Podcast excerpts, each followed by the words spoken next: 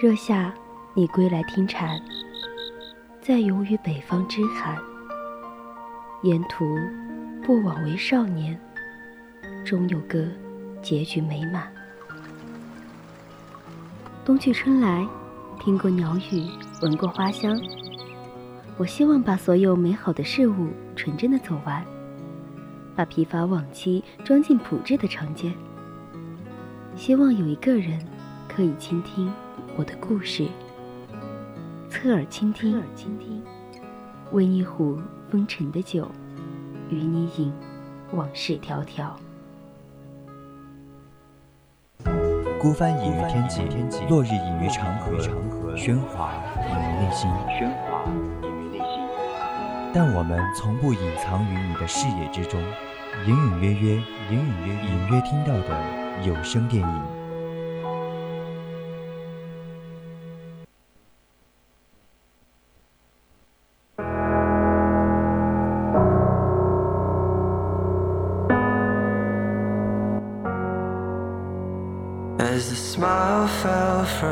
face, I fell with it. Our faces blue, there's a heart stain on. Hello，亲爱的听众朋友们，晚上好！这里是 FM 一零零 VOC 广播电台，在每周一晚九点到十点钟直播的栏目《侧耳倾听》，我是清月。Hello，大家好呀，欢迎来到隐隐约约，我是主播汤圆儿。哎，汤圆儿，不知道五二零刚过，你是怎么过的呢？那还用说，孤寡老人了，那当然是在寝室里和舍友一起过呀。哎，可是我觉得，你说吧，我也是一个人在寝室里面过。但是我觉得，哎，好孤独，好孤独。你说在寝室里面背个稿子呢，又好荒荒废时光呀，写作业也挺少的。而且，而且，我觉得最过分的不是你已经没有男朋友，而且过分的是。你的舍友有男朋友，然后他们还一直一直在跟你秀恩爱呀。那一大束花这么多天了，还摆在那个桌子上，我每次看到都要羡慕一番。我觉得五二零那天还好的是，他们不会在寝室里面什么打打电话，他们会出去，然后你就会眼不见心不烦，是吧？是呢，但是宿舍里那么空旷，你自己心里难道不会有点什么数吗？哎，其实宿舍里很空旷啊，更好的是很有氛围。我。就这个时候，我就可以一个人做自己喜欢的事儿。比如说，你那天干了什么？哎，比如说，我就我就会把我的帘子拉得严严实实的，然后耳机戴上，然后电脑一打开，然后我就开始看电影，可爽了那感觉。哦，是，的确，自己一个人看电影，很有在电影院里看电影那种氛围哈。你说是吧？你白天的那个门一关，然后寝室里面特别的安静，特别的黑，然后你帘子再一拉上。就哎，这感觉一下子就来了。对，就不过不过那天，就是我也不知道怎么回事哈，就你知道我要零嘛，然后又是一个人 孤寡的在寝室，然后我就看了一部爱情片。什么呀？就《怦然心动》。怦然心动啊！怦然心动，你们肯定是都看过了吧？嗯，其实我觉得《怦然心动》这个电影真的是能算得上我很早就看过了，而且我觉得这个电影你在不同的时间段去看都是不一样的感觉，也有点那种爱情启蒙片的那种感觉了。嗯，对，其实，呃，我觉得《怦然心动》呢，也也算得上是我心中的白月光一样的这样的一个电影了。每次回想起来都好美好呀！就那不知道各位听众朋友们心中有没有这样一部电影呢？大家如果感兴趣的话，可以在荔枝或者是蜻蜓 APP 上搜索 VOC 广播电台，关注并收听我们的节目哦。是的，你还可以加入到我们的 QQ 听友私群二七五幺三幺二九八，还可以在微博上艾特 VOC 广播电台，或者在微信公众号上搜索 FM 一零零青春调频，欢迎您持续关注我们的节目哦。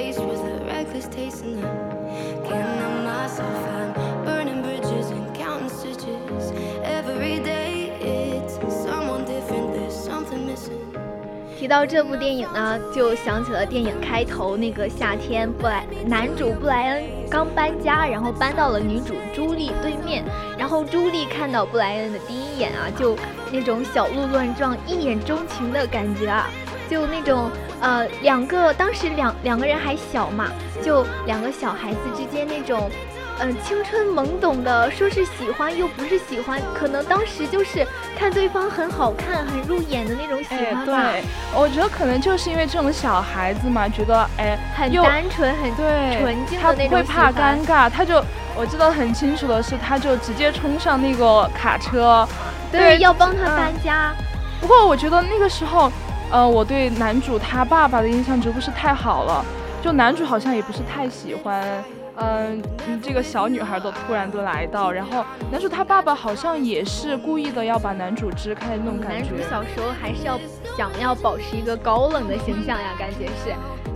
但其实他们走到，他其实那个男主他爸爸不是让他去嗯找妈妈嘛，然后这个时候男主不是就走开了，走开了之后他他们跑到那个他们家的草坪上。草坪上那个时候，女主不是追上去了吗？追上去，他俩就相视了。对，那个对视就很有感觉啊，就感觉呃，女主看他的时候眼睛里都有星星，然后满眼都是，你就一下子就喜欢上了那种感觉。就像是我们初中生的那会儿，就那种喜欢就很纯粹呀，满眼都是你的那种。而且而且当时女主还正在那个沉浸在自己的小鹿砰砰砰乱撞的时候，妈妈来了，好尴尬。我记得当初妈妈那一段也是在助攻她一下，妈妈好像发现了女主对她偷偷的喜欢吧？对，然后就是。哎，说你们怎么不一起来玩啊？怎么样？好像男主那个时候就已经开始抵抵触女主了，是有点抵触。突然我们第一次见面，然后你就这样热情啊，还有什么不轨之心？当然会有所抵触。不过后来，呃，他们就上了小学，然后女主也是很，呃，男主还是很抵触嘛，然后女主也是。嗯，跟他上一个学校很开心，然后一直就对他暗送秋波，就比如说那个，就比如说疯狂的去追求他，甚至到后来还去用他的头发，可夸张了。对，可夸张了。他就而且还会，嗯，不顾任何形象爬上自己很喜欢的那一棵梧桐树，然后就总给那个布莱恩一种疯疯癫癫的感觉，还觉得自己人生最大的愿望就是朱莉可不可以离我远一 点。那个时候，男主的对白嘛，对，那个呃，男主布莱恩呢，为了为了摆脱女主，甚至还找了一个自己不是很喜欢的女孩子雪莉，就是呃，表现出我在追她，或者是我们已经在交往的样子，就是为了让朱莉识趣一点，自己走开嘛。然后我记得那一段的是运用了他们两个不同的视角去看这件事，对，就。嗯，我的内心独白去叙述这件事，然后完了之后又是另一个人的内心独白，就从两个人的角度看这件事，就也是能发现女主对他的那个喜欢是坚持不懈的。对，然后男纯很美对那时候的男主就是，呃，很也是很抵触，甚至就很表明了自己喜欢那个雪莉，就是为了让她摆脱他，让他离远点。他明明知道，他明明知道，呃，朱莉是不喜欢。雪雪莉的，然后他还去专门的要去接近她，觉得好好小男生的那种感觉，就小孩子会做出来的一种事儿嘛。然后后来后来那个雪莉不是就发现了嘛？他给了他一巴掌，对，做得好，做得好，痛山渣男的感觉啊！我觉得一直到后面，其实呃男主的很多行为都是蛮过分的，比如说呃当时不是有一棵女主特别特别喜欢的那棵梧桐树吗？啊，我记得当时描述的女主。的视角描述的时候，她一直在上面，呃，求情，跟那个工人求情，说可不可以不要把我的梧桐树砍掉，就我真的很喜欢。然后，但他的以他的视角来说呢，那个男男主。在下面就直接没有帮他，就坐校车走了。男主会觉得这个女孩子本来我就不喜欢你，然后你还要爬树，做一做一些女孩子不该做的事情，就很难以理解，很难以接受。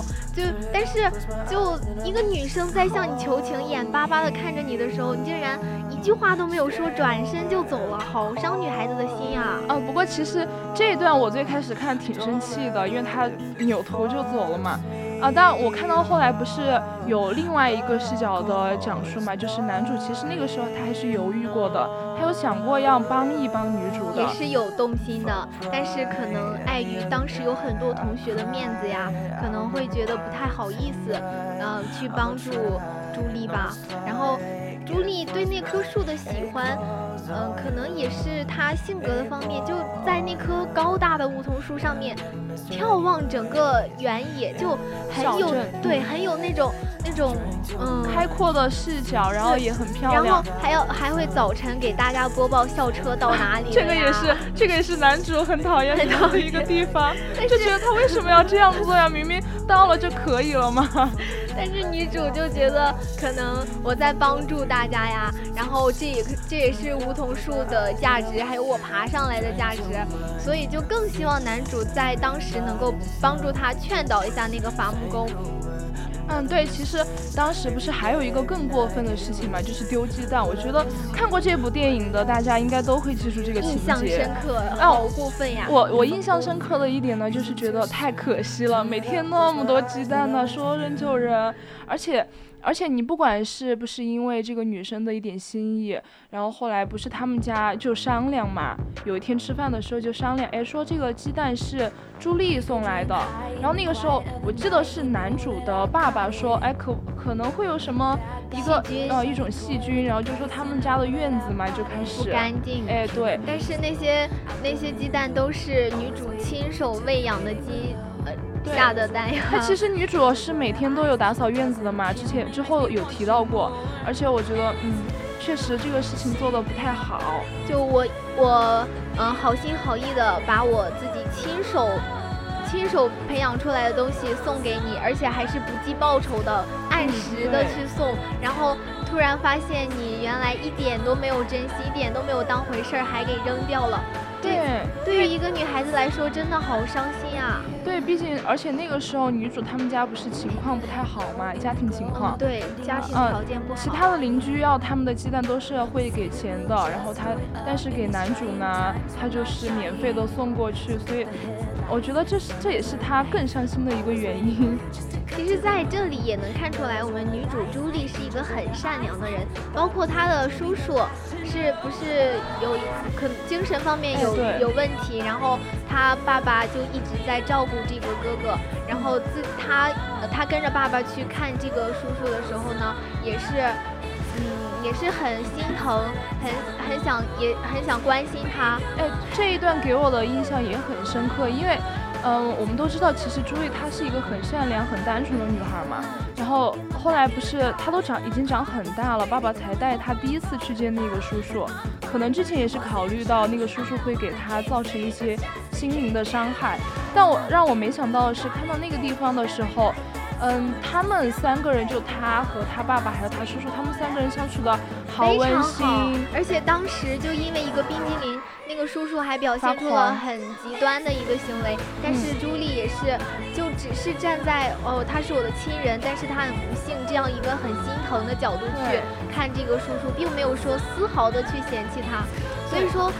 所以说，我们的女主朱莉是一个很善良、很善良的人呀。而且当时不是那个，嗯，他叔叔发狂的时候，爸爸也是尽力的去安慰他，去帮扶他，就是按住他那种，按住他。对。然后朱莉，嗯，朱莉她很冷静的去买冰淇淋，然后准时的送到叔叔的面前，然后才阻止了他的一系列更疯狂的动作。嗯，很聪明的女孩子。哦，之后镜头一转，他们三个若无其事的走在街边，好温馨啊！我真的觉得好温馨，好像一个。爸爸带着两个小孩出来玩，对吧？是那种，嗯，相互的治愈的过程。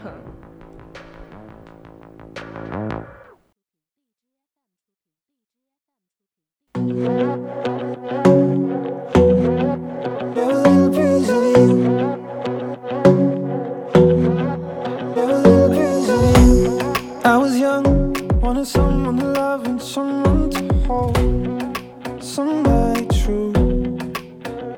Mm. And the one would arrive when the time was right now. I know that someone was you. I was gonna give up for the night.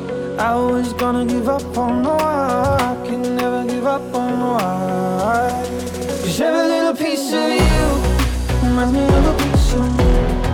And every little thing you do, I carry.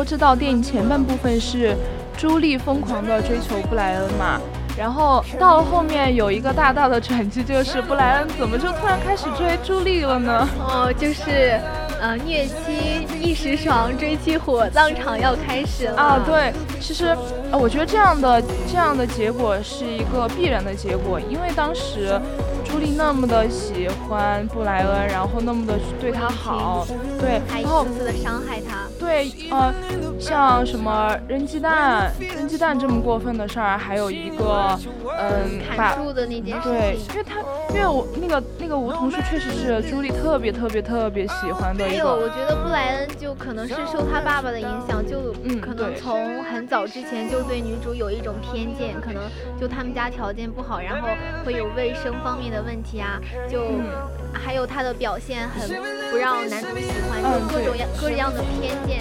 所以所以也导致他们家嗯成为邻居这么多年，一直都不太好像不太认识，也不太熟悉。也就是到了后面，女主妈妈不是说，哦啊，男主男主妈妈妈妈不是说要邀请他们家一起有一个家庭聚会吗？聚会，然后呃，女主这边整个家庭都是盛装打扮，然后还嗯做了好吃的东西带过去，就为了这个宴会。然后就在这个宴会上呢，我们女主朱莉表现对很明确的对男主表达了，我现在已经不喜欢你了，对，但你。太伤我的心了。嗯，对，其实这个时候男主已经有了一点点恻隐之心了，比如哦说发现了他呃他在二楼嗯、呃、悄悄的看女主一家已经过来了，然后自己还在楼上换衣服，哎我要穿什么 衣服呢？然后我又不能表现的太过于隆重，我又不能让对方知道我是精心打扮过的那种，但是又不想在你面前很难看，又想精心打扮一下，碍于面子嘛。对，也是一个重要的场合，又想打扮一下。嗯，其实到后来在那个饭局上。嗯，男主的爷爷也算是一个润滑剂，润滑了整个饭局的一种一种气氛。嗯包括包括男主的爷爷跟着朱莉一起打扫他的庭院呀，还嗯跟他一起，就像一个朋友在相处，没有那种年龄的差距。就两个好朋友一起打扫打扫院子呀，然后教他一些，嗯、该怎样去打理好院子，怎样把它弄得漂漂亮亮的，然后两个人也是相处的越来越像朋友。嗯那个时候，男主的爸爸其实还有，嗯、那种阴阳怪气过他们的那种，对不对？要说朱莉对布莱恩的转机在哪儿，我觉得可能就是，嗯，朱莉的爸爸在画画的时候告诉过朱莉，你看事情呢要看整体，而不能只是看一个局部。就像是你在那个梧桐树上眺望整个小镇的时候，你会发现你在。呃，在上面看到的景象跟你在站在下面看到的完全不一样。对，其实这里也算是交代清楚了。这个时候，朱莉也，嗯、渐渐的去明白了这样的道理。对于她自己来说，看布莱恩不能只看他的局部，其实有很多，呃，布莱恩的不完美是因为他喜欢他而被忽略的。所以说，经过爸爸的启迪呢，朱莉也决定要慢慢的去看布莱恩的整体，这个人是不是值得自己这么样的去喜欢？可能少年时的一嗯那个怦然心动。少年时的那种一眼定情的那种感觉，是不是是错的？我是不是需要在更大的角度去看一下布莱恩这个人是是不是值得我喜欢的？嗯，最开始也是很小的时候嘛，还在读小学，那个时候可能他们对爱不知道是怎样的一个理解，只是觉得嗯，这样子突然的出现的一个小男孩，他像光一样出现在我的世界。可能那天阳光正好，可能那天他的长相也是很符合我的心意，对吧？小孩子的爱情就是这么纯粹啊，也说不上是什么爱情，就是喜欢。可能就那天我发现你长得好漂亮，你的声音我好喜欢，或者是你今天穿的裙子我好喜欢呀。对，就这样，呃，少年的那种感觉就来了，就就是喜欢了。我很喜欢跟你讲话，甚至愿意唱歌给你听。但是等你慢慢的长大呀，长到十几岁、十八岁、二十岁的时候，就就发现这个没有那么简单。变了，就像布莱恩，嗯，就像就是电影里面。他们长大长大之后，朱莉也是慢慢明白了布莱恩做对她做出的一些呃比较过分的事情嘛。对于朱莉这样一个敢爱敢恨的女孩呢，她其实，在这样一段感情里面，时刻保持了清醒。她会觉得，呃，看一个人确实不能只看他的局部，他可能某一块地方真的很好。因为像布莱斯一样，一眼看上去是非常的阳光的，但其实背后。看来呢，他是非常不尊重朱莉的爱的，甚至是说他可能根本就不懂得去怎么样爱尊重一个人。嗯，对，扔鸡蛋那件事情，就不管是他跟女主是什么关系，但是都就都挺不尊重人的。对，即使是朱莉对他百般的讨好呀，或者是其他的好，他始终是看不见的，他欣赏不了你做的这些事情。所以，嗯，好像这个人他是完全不属于你的。嗯，在同时呢，布莱恩可能也也是站在更远大的角度去看了朱莉这个人，会发现原来这个女孩这么善良，这么体贴，然后可能就自己心里面慢慢的在改变，在接受她了。嗯，对。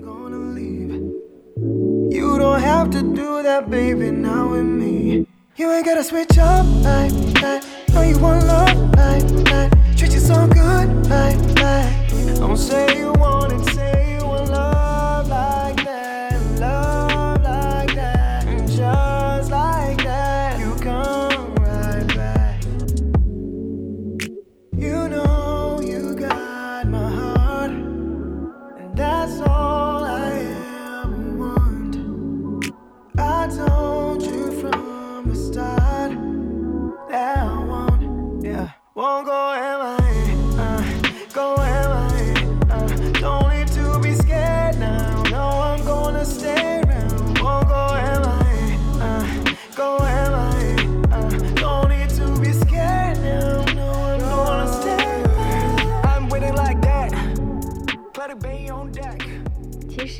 个人在情感的经历当中都是一样的，没有谁的感情是一帆风顺的。